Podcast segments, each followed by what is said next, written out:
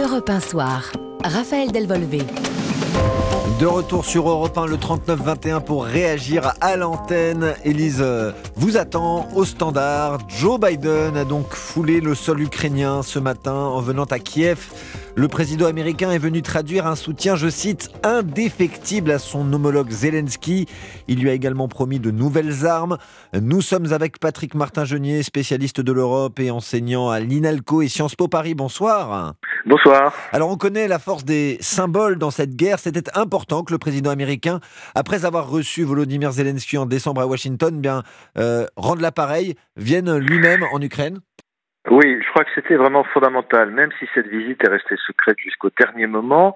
Euh, cela a été décidé dans le bureau ovale de la Maison Blanche euh, vendredi dernier.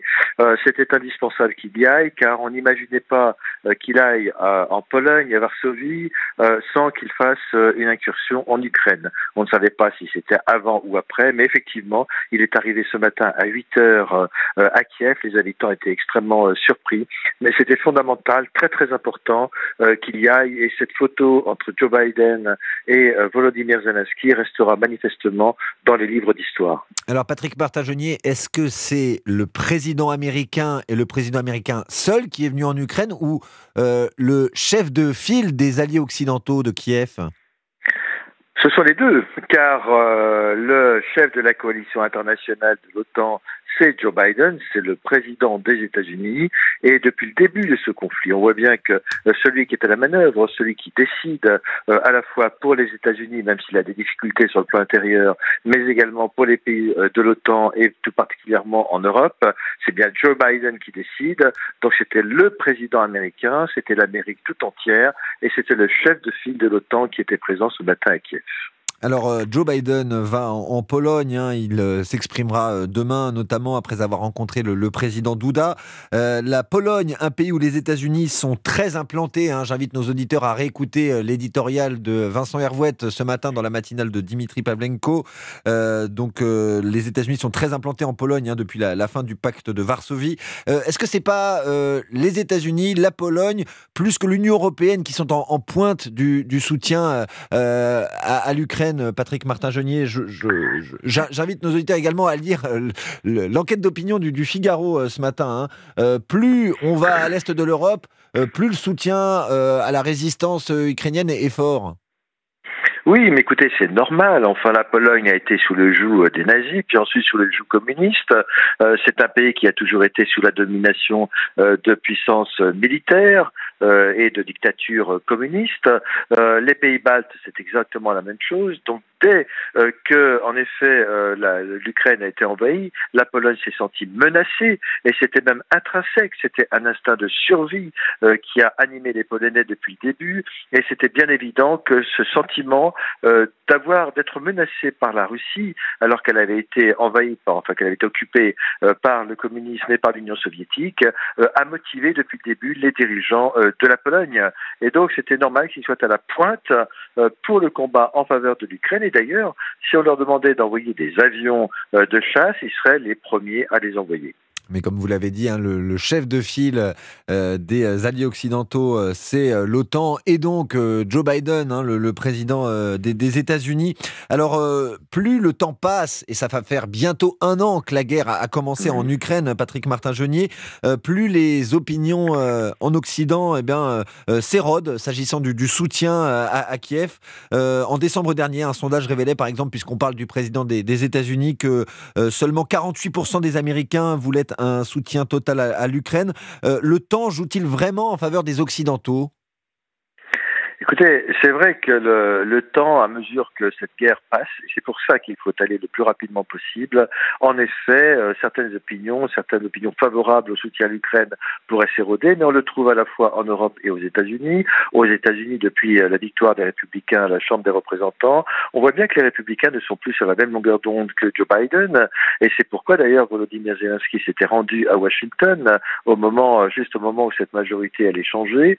Euh, il y a effectivement en Europe certaines difficultés, certaines fractures qui commencent à voir le jour, notamment au regard des difficultés du coût de la vie, l'augmentation du coût de la mhm. vie, l'augmentation du coût de l'énergie. Tout ça, effectivement, est véritablement un danger dans le soutien des opinions occidentales en faveur de l'Ukraine. L'inflation, évidemment, hein, galopante hein, depuis le, début de la guerre en, Ukraine. les États-Unis ont aussi un, intérêt économique à soutenir comme ça militairement l'armée ukrainienne. 500 millions de dollars hein, ont été annoncés été annoncé euh, aujourd'hui euh, par euh, le président Biden. Il y a un intérêt économique puisque les, usines Lockheed Martin, hein, je prends ça en exemple du, du Midwest, vont se remettre à tourner à plein régime? Bah, bien évidemment, vous savez, la guerre, c'est toujours lié aux objectifs économiques. Ce que je veux dire, c'est que les États-Unis, de toute façon, euh, si vous me passez l'expression, le business, il est toujours présent. Ce sont, euh, c'est un grand pays, c'est l'Amérique tout entière qui est là pour défendre l'Ukraine. Et bien évidemment, par voie de conséquence, lorsqu'il va s'agir de reconstruire l'Ukraine et d'avoir des contrats, bah, les États-Unis seront parmi les premiers. L'économie de guerre qui est en train de se mettre en place du côté des États-Unis, bien évidemment, bien évidemment, va profiter aux industries américaines de l'armement et c'est tout à fait logique. Donc euh, on, a une économie de guerre, une fabrication des armements et la guerre a toujours été quelque chose de très fructueux euh, pour ces industries, mais les États-Unis et Joe Biden se projettent dans l'après-guerre pour dire qu'ils seront aux avant-postes et ce sont les États-Unis, les entreprises américaines qui seront là en premier, euh, avant d'ailleurs les entreprises européennes pour contribuer à la reconstruction totale de l'Ukraine. Voilà, on voit bien la, différence hein, euh, de traitement euh, bah, du président ukrainien vis-à-vis du président américain. C'est pas, on a l'impression que c'est beaucoup plus chaleureux hein, quand c'est le président des États-Unis que quand c'est le président français, le chancelier allemand. Alors, s'agissant du président français, je voudrais qu'on parle de ça maintenant, Patrick Martin Genier. Euh, le président américain a au moins deux avantages sur Emmanuel Macron. Peut-être que vous allez m'en donner plus. Euh, bon, l'aide militaire américaine est évidemment très très largement supérieure à l'aide française, voire l'aide européenne. On en est à plus de 23 milliards de dollars, plus de 23 milliards de dollars d'aide américaine. Et puis euh, le discours sur Vladimir Poutine n'a jamais vraiment bougé du côté de Joe Biden, qui avant même le conflit en Ukraine osait le qualifier de tueur. Ah, il le qualifiait de tueur, il le qualifiait de boucher, il avait qualifié euh, ce qui se passait là-bas de génocide, même si après il été un peu plus timoré sur ce terme. C'est le premier euh, qui a prononcé ce terme. Et enfin, euh, Kamala Harris elle-même à Munich a dit qu'il y avait eu des crimes contre l'humanité. Donc en effet, vous avez raison de dire que Joe Biden et les États-Unis, l'administration démocrate, n'a jamais bougé dans sa condamnation très ferme de ce qui se passe aujourd'hui en Ukraine. Et d'ailleurs, il l'a réitéré aujourd'hui en disant vous savez, euh, Vladimir Poutine a voulu éradiquer l'Ukraine de la surface, de la terre. Vous êtes toujours là, nous serons toujours là. C'est un discours en effet qui n'a pas changé, et c'est pour ça euh, qu'aujourd'hui Volodymyr Zelensky et le peuple ukrainien sont extrêmement reconnaissants à l'Amérique. Et euh, j'ai été très très frappé par cette accolade qu'a donné Joe Biden et que se sont donnés les deux hommes mhm. d'État, c'était une accolade extrêmement émouvante et en même temps, j'allais dire, sincère, ce qui n'est pas le cas pour d'autres chefs d'État et de gouvernement. À quel chef d'État vous pensez?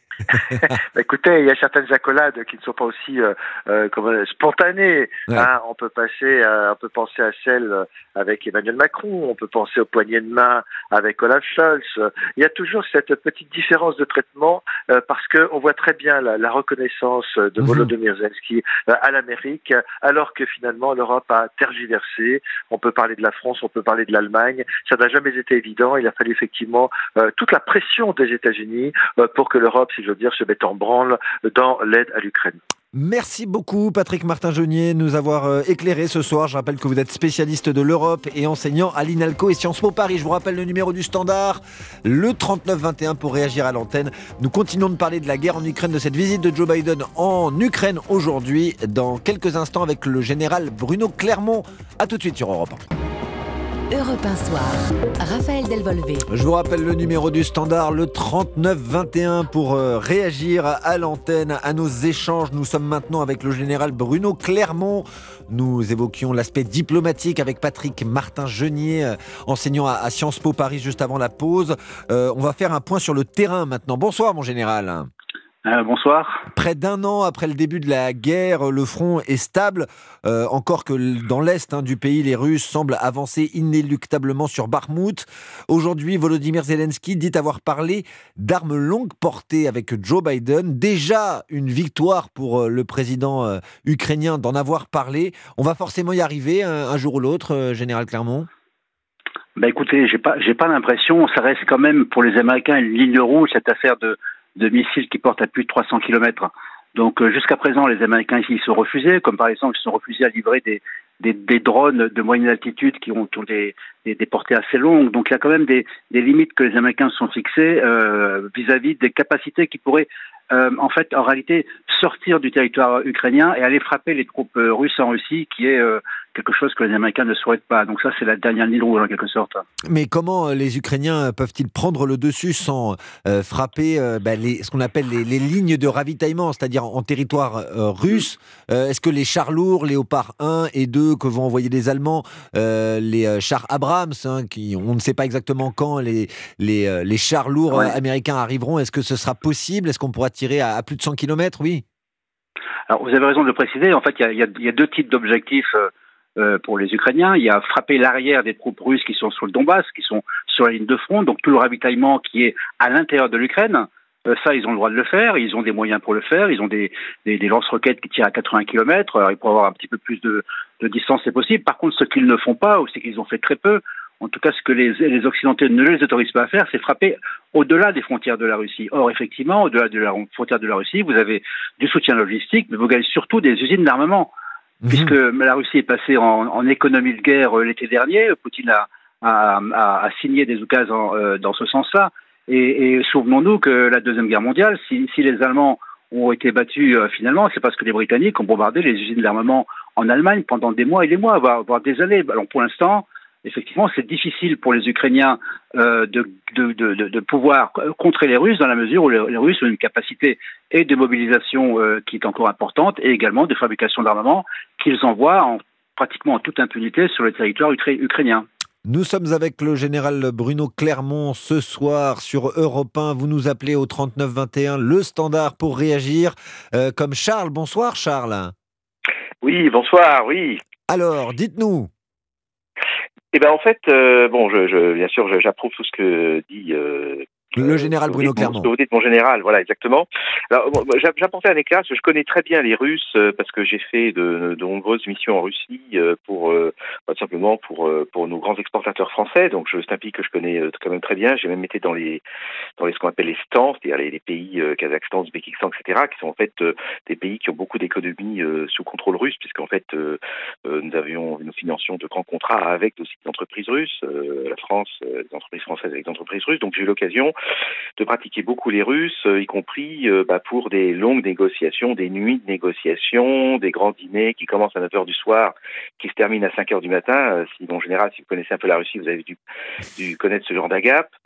Et en fait, les Russes, ce que je simplement je voulais passer comme message, si vous me le permettez, c'était que il faut pas se brouiller avec le peuple russe. Le, le, peuple russe, alors il y a ce que Poutine fait d'horrible, il casse tout un pays, ce qui est absolument affreux et horrible. Par contre, le peuple russe est très très différent, euh, euh, et c'est pas pour rien qu'on dit qu'il y a les deux peuples avec lesquels les, Français ont un, accord, euh, enfin particulier, c'est les Italiens et les Russes. Et les Italiens et les Russes d'ailleurs sont considérés comme les Italiens du Nord. Euh, pourquoi? C'est parce que les Russes sont des très très très grands sentimentaux. Ils aiment beaucoup la France. Euh, ils ont une euh, ils sont, si vous voulez, euh, vis-à-vis des Français, ils ont une perspective à très long terme vis-à-vis de la France. Euh, ils considèrent notre histoire euh, depuis les 350 dernières années, on va dire. ils ont une vision de la France qui est qui a toujours été depuis 50 ans. Ils disent que la France perd son âme depuis 50 ans. Ils expliquent pourquoi. Ils disent que, vous savez, ils disent la France, vous n'êtes pas un pays, vous êtes une idée avant tout. Et donc, ce qui est probablement exact, parce que vu les Russes, c'est probablement ça, c'est comme ça qu'ils nous voient. Et les Russes, si vous voulez, il faut séparer ce que que le peuple russe de, de, de, de Poutine. Moi, j'ai discuté même avec des jeunes, parce que dans les négociations, il y avait des jeunes qui se formaient, qui étaient en arrière-plan, mais c'est pas grave, on discutait avec eux. Mmh. Et ils ont une, quand même une super mentalité. Euh, euh, Alors, en, fait, Charles, vous traduisez un peu hein, ce, que, ce que nous apprend le, journal Le Figaro euh, aujourd'hui. Hein, c'est une, une, grande ah enquête d'opinion. Euh, ah bah, la, pas lu, la, plupart des, la, plupart des, Français, 67% d'entre eux, soutiennent en fait les sanctions envers la Russie mais euh, désapprouvent de plus en plus l'envoi d'armes, en particulier les chars lourds. C'est un peu votre cas, si j'ai bien compris. Oui, oui, bah oui, parce qu'on va pas, on peut pas se mettre à dos un peuple, d'autant plus c'est un peuple qui est, si vous voulez, euh, dans sa mentalité qui est fataliste, c'est-à-dire qu'ils savent que globalement, tous les 50, 70 ans, ils ont un truc qui leur tombe dessus et ils se redressent. Euh, et puis ensuite, ils, sont, ils savent quand même, c'est un, peuple qui est, euh, vous savez, quand, quand on énerve le peuple russe, euh, le peuple russe, qu'est-ce qu'il se fait? Il se fait, il se met ce qu'on appelle en, en, grève perlée, c'est-à-dire que dans là, il fait plus rien, et, et, les gouvernements se retrouvent, le gouvernement russe se retrouve devant des gens qui sont mmh. d'une apathie grave, c'est-à-dire qu'il se passe plus rien du tout, le, le peuple russe ne bouge plus. Et euh, euh, parce qu'un russe, pour qu'il soit, si vous voulez, un, un, russe, il a besoin d'être de, de de sauver ses parents, sa famille, ses amis. C'est un Russe, il est heureux avec trois choses. Hein. Il est heureux, il est heureux avec euh, Tolstoï, hein, donc c'est vraiment ça, sa guitare et la vodka. Euh, alors, on va peut-être. Et, si vous voulez, les chars, quand il voit des chars. Faut peut-être pas mettre tout le monde dans le même sac non plus. Euh... Voilà, il faut pas mettre le, le monde dans le même sac. Et quand les Russes voient des chars qui envahissent pour l'instant la l'Ukraine, euh, il a une vision ambivalente. Alors, il est russe, il est donc les, Russes sont très euh, comment vous dire ça, ils sont très patriotes au sens même américain du terme. Habités par l'histoire. Habités par l'histoire. complètement habités par l'histoire. Donc ils sont habités, ils ont puis ils ont connu le, ils ont connu la, ils ont quand même tous payé le prix du sang pour la libération des nazis, voilà. ils sont, par contre, ils se souviennent que quand on les énerve trop, ils sont capables de se mobiliser complètement. Ils disent, bah, on était capable de démonter nos, usines en, en, six mois, ce qui est vrai, et les mettre dans l'Oural pour construire des armements. Donc si vraiment aujourd'hui ils nous disent, enfin ils disent, les Russes disent, bah oui, on voit bien qu'ils sont en capacité, ils sont plus en capacité, et ça, euh, en général, vous le confirmerez ou pas, ils sont plus en capacité de produire des armements comme ça.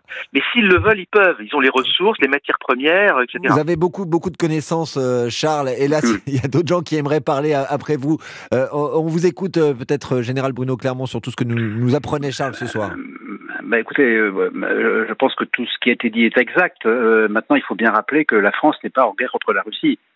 Euh, ensuite, il faut rappeler que malgré tout, c'est la Russie qui a envahi l'Ukraine qui n'avait pas demandé grand-chose. Et que donc la, stratégie des Occidentaux, de la France en particulier, c'est d'aider l'Ukraine à se défendre contre la Russie. Nous ne sommes pas en guerre contre la Russie, c'est important, et j'espère qu'un jour, effectivement, euh, il faut bien faire la différence entre le peuple russe, euh, ses aspirations et le régime de Poutine et la façon dont Poutine euh, impose son autorité au peuple russe. J'espère qu'un jour, on, on, pourra renouer des relations normales avec une Russie apaisée, mais ça, c'est quand même pas pour tout de suite, et en tout cas, ça ne sera pas le cas tant que Poutine sera au pouvoir. Euh, Merci en tout cas à Charles hein, d'avoir euh, contribué à notre discussion. Euh, alors on, parlait euh, de, la façon de, faire la guerre, hein, que ce soit en, Russie ou en Occident. Charles citait Tolstoï notamment. il faut peut-être rappeler aussi historiquement, général Bruno Clermont, que la Russie n'est pas toujours une armée bien équipée, mais qui est prête à, payer le prix du sang. Hein. On rappelle le tribut payé par la Russie pendant la Seconde Guerre mondiale, 26 millions euh, de, morts, euh, les batailles euh, particulièrement sanglantes de, Stalingrad et de Kursk. Il faut effectivement pas sous-estimer la, capacité de mobilisation de la Russie, mais on peut dire qu'il ne faut pas non plus sous-estimer la capacité de, mobilisation de l'Ukraine. Ce sont des peuples qui ont en quelque sorte des histoires parallèles ou des histoires communes. Donc c'est ce qui rend effectivement cette guerre tragique, c'est que ces deux pays, ces deux peuples sont prêts à aller jusqu'au bout. Euh, Aujourd'hui, euh, la, la, situation sur le terrain, elle est difficile pour les Ukrainiens, elle n'est pas facile non plus pour les Russes. Euh, il y a une offensive russe qui a été lancée, mais on, on sent bien qu'elle a du mal, que les Russes ont du mal à percer. Là où ils fournissent leur principal effort, c'est-à-dire du côté du Donbass. Euh, donc cette guerre peut durer longtemps. Et, et jusqu'à présent, les Occidentaux, à quoi se sont-ils attachés? Ils se sont attachés à une chose qui est très importante à comprendre, et ça, ça fait partie d'une règle qui, qui, est compliquée à, à respecter pour les Ukrainiens euh, ils sont attachés à ce que le conflit ne sorte pas d'Ukraine, ne déborde pas d'Ukraine. Et aujourd'hui, euh, les risques d'escalade existent bien évidemment, mais euh, tant que les, Américains et les Russes ont une espèce d'accord tacite sur le fait que ça ne va pas sortir d'Ukraine, les risques sont limités. C'est à l'intérieur de l'Ukraine que les combats se déroulent. Donc c'est à l'intérieur de l'Ukraine qu'il faut qu'on aide les Ukrainiens à, repousser l'invasion des Russes qui, qui sont encore forts et qui sont encore puissants et comme ça a été rappelé, qui ont une forte capacité de mobilisation de, de, de l'ensemble du peuple russe. Jacques est avec nous au 39-21. Bonsoir Jacques. Bonsoir. Nous vous écoutons. Eh bien, ce que je voulais vous dire, petit codicile, nous sommes allés à Tampov, ça expliquera aux Français c'est-à-dire là où les malgré nous incorporés de force de Moselle ont été euh, faits prisonniers et nous sommes allés sur les, les terres euh, où ces gens sont morts et on a ressenti le nationalisme russe, c'était il y a trois ans, d'une manière fantastique. Mais ça, c'est un petit aparté. Mais par rapport à Biden, il est évident que, comme vous l'avez dit pendant la Deuxième Guerre mondiale, ceux qui ont abattu Hitler, ce sont les usines américaines et le sang, et le sang russe. Et à l'heure actuelle, si... Euh, euh, comment ça s'appelle Biden a tout compris. En 36, il a réarmé la Rhénanie, euh, Hitler, il a violé le traité de Versailles. En 38, il a, il a annexé le, par l'Anschluss l'Autriche. Fin 38, il y a eu Munich. Vous mhm. avez préféré le déshonneur à la guerre, vous aurez le déshonneur et vous aurez la guerre. Donc, on a, et ce que Poutine a fait, c'est exactement la même chose. Si on n'a pas compris ça et qu'on n'est pas, il a envahi la Tchétchénie, la, la, la Géorgie, la Syrie et aujourd'hui l'Ukraine, c'est exactement la même chose. Il utilise exactement Alors, le, à une exception près, c'est qu'on n'a pas déclenché une guerre mondiale, Jacques, si vous me permettez. Non, pour l'instant, mais ça vous semble inéluctable, en fait, si on suit votre raisonnement? Ah non, non, non, mais l'énorme problème, il faut savoir, euh, vous avez, comme je vous ai dit, vous avez préféré le déshonneur à la guerre. En 38, les gens, ou en 39 plutôt, ne voulaient pas mourir ni pour euh, Varsovie, ni, ni pour Danzig. On connaît la suite. Malheureusement, c'est toujours pareil. Civi pacem parabellum. Si tu veux la paix, prépare la guerre. C'est pas de moi, vous le savez aussi bien que moi, c'est du temps des Romains. Je ne sais pas ce que vous en pensez, ni ce qu'en pense le général. J'ai été un jour officier de l'armée française, mais passons, ah, c'était il y a longtemps. Le général Bruno Clermont vous répond. Alors, ben, vous avez tout à fait raison. Si vous voulez la, paix, préparer la guerre. Et c'est bien le problème des Européens. Euh, ils n'ont pas préparé la guerre. Donc aujourd'hui, nos armées sont démunies. je voulais vous interroger justement sur, sur ces, ces, ces, euh, pénuries de munitions, justement. Ça nous amène sur ce sujet.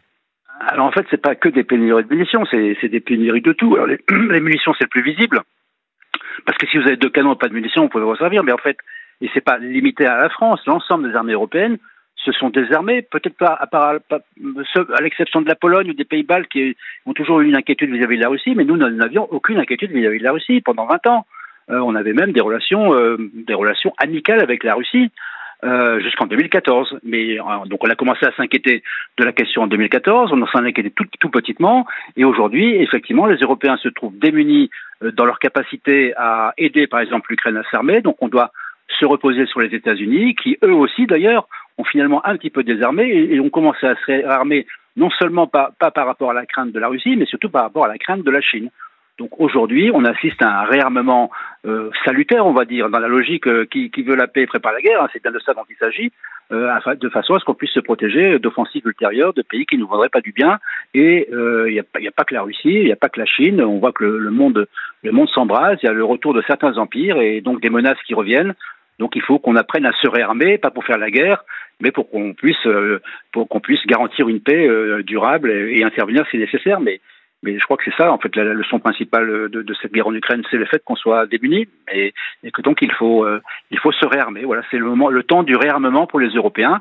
Et c'est bien comme ça que les Européens l'ont compris, que la France l'a compris, en, en, en, proposant une loi de programmation militaire qui, euh, qui, qui va dans le sens de nous réarmer. Alors, l'un des enseignements de cette guerre en Ukraine également, euh, général Bruno Clermont, c'est qu'il faut parfois faire confiance euh, aux États-Unis. Hein. C'était les seuls, il y a un an, à, mm. nous annoncer, hein, nous autres occidentaux qui avions un peu du mal à y croire, à, l'invasion euh, de l'Ukraine par la Russie. vous avez sûrement entendu parler de ce qu'a déclaré le secrétaire d'État Anthony Blinken. la Chine va fournir des armes à la Russie. Pékin dément jusque-là. mais je le disais, il y a un an, euh, les États-Unis étaient un peu les seuls à, nous prévenir que Vladimir Poutine s'apprêtait à attaquer l'Ukraine. Euh, est-ce qu'il euh, faut s'attendre à ce que la Chine bien, passe à la vitesse supérieure et arme directement la Russie? Écoutez, c'est vraiment un risque important et cette déclaration d'Anthony Blinken, elle n'est pas faite au hasard. Hein. elle est faite un moment important, au moment où on arrive à un an de cette guerre épouvantable. donc, s'il déclare ça, c'est qu'il a des éléments pour le dire. Il a d'ailleurs cité déjà un exemple. Il a fait référence au fait qu'une compagnie privée chinoise avait déjà fourni des images satellites à la, mercenaire Wagner en Russie. Euh, et donc, euh, ça signifie que déjà la Chine aide euh, les, les, Russes, non pas avec des capacités létales, c'est-à-dire de l'armement et des missions, mais une assistance opérationnelle. Euh, donc le risque est important. Pour l'instant, il n'est pas avéré. On n'a pas encore vu de canons chinois, de, chinois sur ce théâtre. mais ce risque est à considérer de manière très sérieuse. Je rajouterai peut-être un petit point, c'est que on assiste effectivement à une escalade des tensions entre les États-Unis et la Chine, alors autour évidemment de la question de Taïwan, mais par exemple là, là c'est peut-être aussi l'épiphénomène du fait qu'il y a eu cette affaire de ballon chinois là, mhm. de ballon stratosphérique chinois qui été abattu par l'aviation américaine au-dessus des États-Unis, qui a créé une crise diplomatique euh, entre la entre la Chine et les États-Unis. Donc euh, oui, beaucoup de conditions sont réunies. Il ne faut pas oublier que la priorité de la Chine, hein, elle en a qu'une, euh, c'est pas d'aider euh, la Russie. C'est, on a vu ça, ils n'ont pas de problème à aider la Russie parce qu'ils ont des intérêts communs, mais c'est surtout euh, la rivalité stratégique avec les États-Unis et, toutes les décisions de la Chine sont à, à mesurer à l'aune de cet objectif et, cet objectif il est existentiel pour la Chine. Voilà, la Chine qui n'a jamais clairement et, publiquement condamné l'invasion russe de l'Ukraine, qui a surtout assuré de son soutien à Moscou face aux, sanctions occidentales jusque-là. Merci beaucoup, Général Bruno Clermont, de nous avoir éclairé ce soir sur Europe on change de sujet dans quelques instants. Appelez-nous au 39 21, le standard d'Europe 1, si euh, ce dont nous vous avons euh, parlé pendant le journal d'Hélène Zélani eh bien, vous, vous fait réagir. Euh, Roald Dahl serait-il victime a posteriori du wokisme? Plusieurs de ses livres vont être réécrits par la célèbre maison d'édition britannique Puffin. nous en parlons dans quelques instants avec l'historien Jean-Yves Mollier. Appelez-nous au 39 21, le standard d'Europe 1. A tout de suite. Europe 1 Soir, Raphaël Delvolvé. Je vous rappelle le numéro du standard d'Europe 1, le 3921 pour réagir. Nous évoquons maintenant ce nouveau cas de réécriture d'auteur après Agatha Christie dont les dix petits nègres ont été débaptisés en 2020. Il cette œuvre hein, s'appelle maintenant Ils étaient 10. C'est au tour de Roald Dahl d'être revu et corrigé a posteriori. Le grand éditeur britannique Puffin ne veut pas offenser les nouveaux lecteurs de Charlie et la chocolaterie, des Deux Gredins ou encore du Bon Grand Géant. Nous en parlons avec l'historien Jean-Yves Mollier. Bonsoir. Alors, l'historien Jean-Yves Mollier est avec nous. Est-ce qu'il nous entend? Oui, oui, je vous entends parfaitement. Bonsoir, cher monsieur.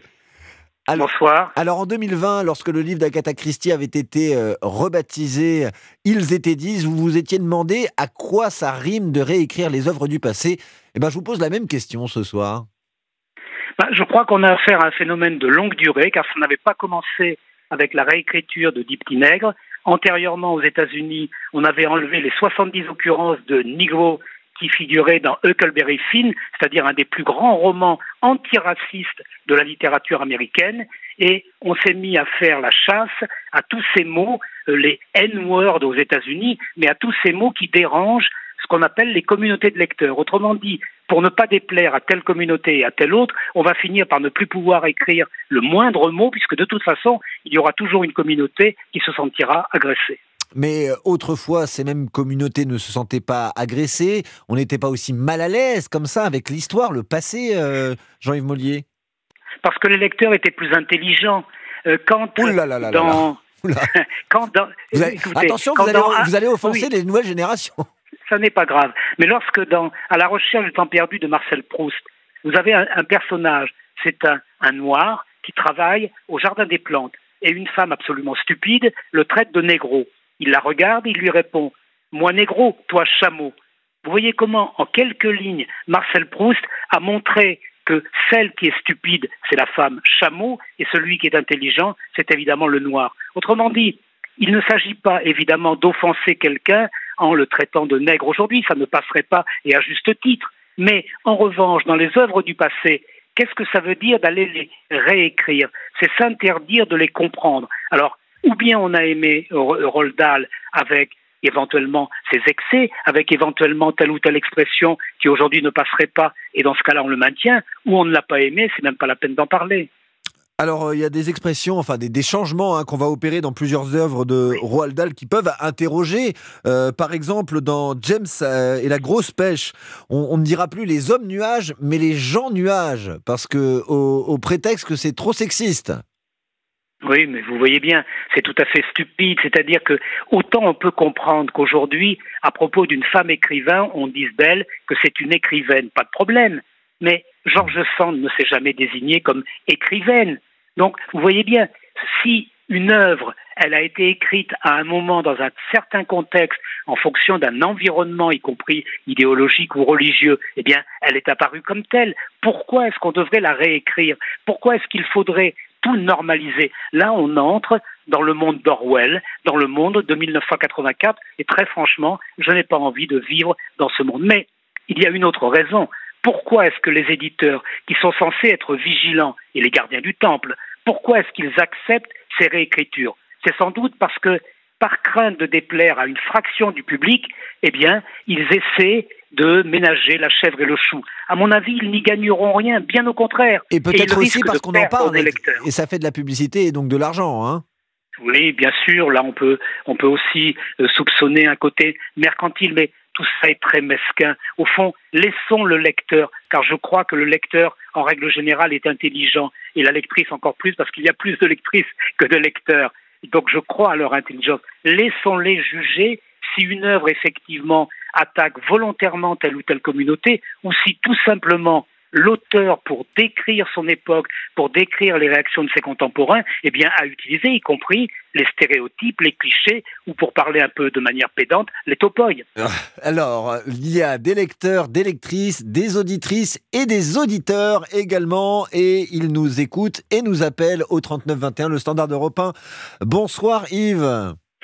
Oui, bonsoir. Écoutez, voilà, moi je suis docteur S lettres et sciences humaines en psychopathologie. Ah. Moi je suis affolé, j'ai beaucoup apprécié euh, l'intervention de Jean-Yves Oui, tout à fait, parce que il est logique. Enfin, il faut arrêter entre.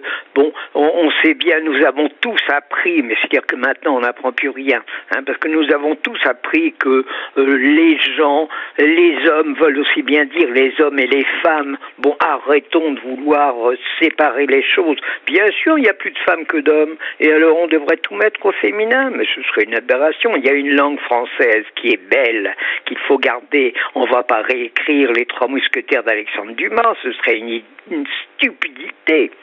Ce serait immonde. Alors, alors laissons tout tel que c'est et c'est tout. Tant pis. Mais évidemment, ça correspond à une époque. Oui, il y avait une époque où on parlait de nègre, on parlait de noir. Ah ben maintenant, pour être courtois, on parle de black. On dit bien la même chose. Ou alors c'est que les gens savent plus parler français. Et même peut-être bien pas, pas parler non plus anglais.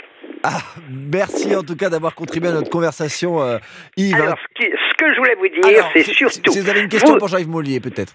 Non, non, vous qui êtes journaliste, s'il vous plaît, arrêtez d'employer est-ce que, qu'est-ce que et on. Ça, c'est pas de la bonne, euh, du, bon, français. Bon, ben je note. Euh, il y a des formules. Et je baisse la hein. tête. Je baisse la tête. Voilà. Allez, merci, bonne soirée. Merci à vous aussi, excellente soirée, euh, cher Yves. Jean-Yves Mollier, Yves parlait eh bien aussi de, de culture britannique. Est-ce que c'est possible en France que l'on modifie comme ça euh, nos, nos, œuvres du passé? Marcel Pagnol, par exemple, hein, qui emploie euh, des mots qu'on a évoqués euh, tout à l'heure. Oui, heureusement, je dirais qu'en France, on est quand même en partie épargné. En revanche, là où on est touché, c'est plutôt pour les œuvres nouvelles. Un certain nombre d'éditeurs, depuis trois ou quatre ans, font lire les manuscrits par des avocats avant même que le livre soit imprimé, pour se protéger en quelque sorte de procès. Alors, c'est une forme de censure en amont qui n'est pas plus justiciable qu'une censure en aval. Dans les deux cas, en fait, on ne respecte pas la volonté de l'auteur. Au fond, si un auteur viole les lois, bah, il sera poursuivi devant les tribunaux en fonction des lois qui existent. Donc laissons paraître l'œuvre et laissons la justice éventuellement faire son travail s'il y a atteinte à euh, tel et tel groupe ou atteinte à l'honneur de telle ou telle personne. Mais je, je dirais quand même que, disons, la France, fort heureusement, est à l'abri pour l'essentiel de ces dérapages stupides. Voilà, et peut-être que ces, textes lisses, comme ça, aseptisés, laisseront une trace dans le passé et, que les générations qui nous suivront nous diront bah, Ils étaient complètement débiles en 2023. Merci Jean-Yves Mollier, historien, d'avoir réagi avec nous euh, ce soir euh, sur Europe 1. Merci également aux auditeurs du 3921, le standard d'Europe 1 que vous pouvez appeler pour euh, d'autres émissions, comme Bien fait pour vous, demain en compagnie de Julia Vignali et Mélanie Gomez entre 11h et midi. Demain, vous poserez cette question. C'est facile pour vous de demander pardon.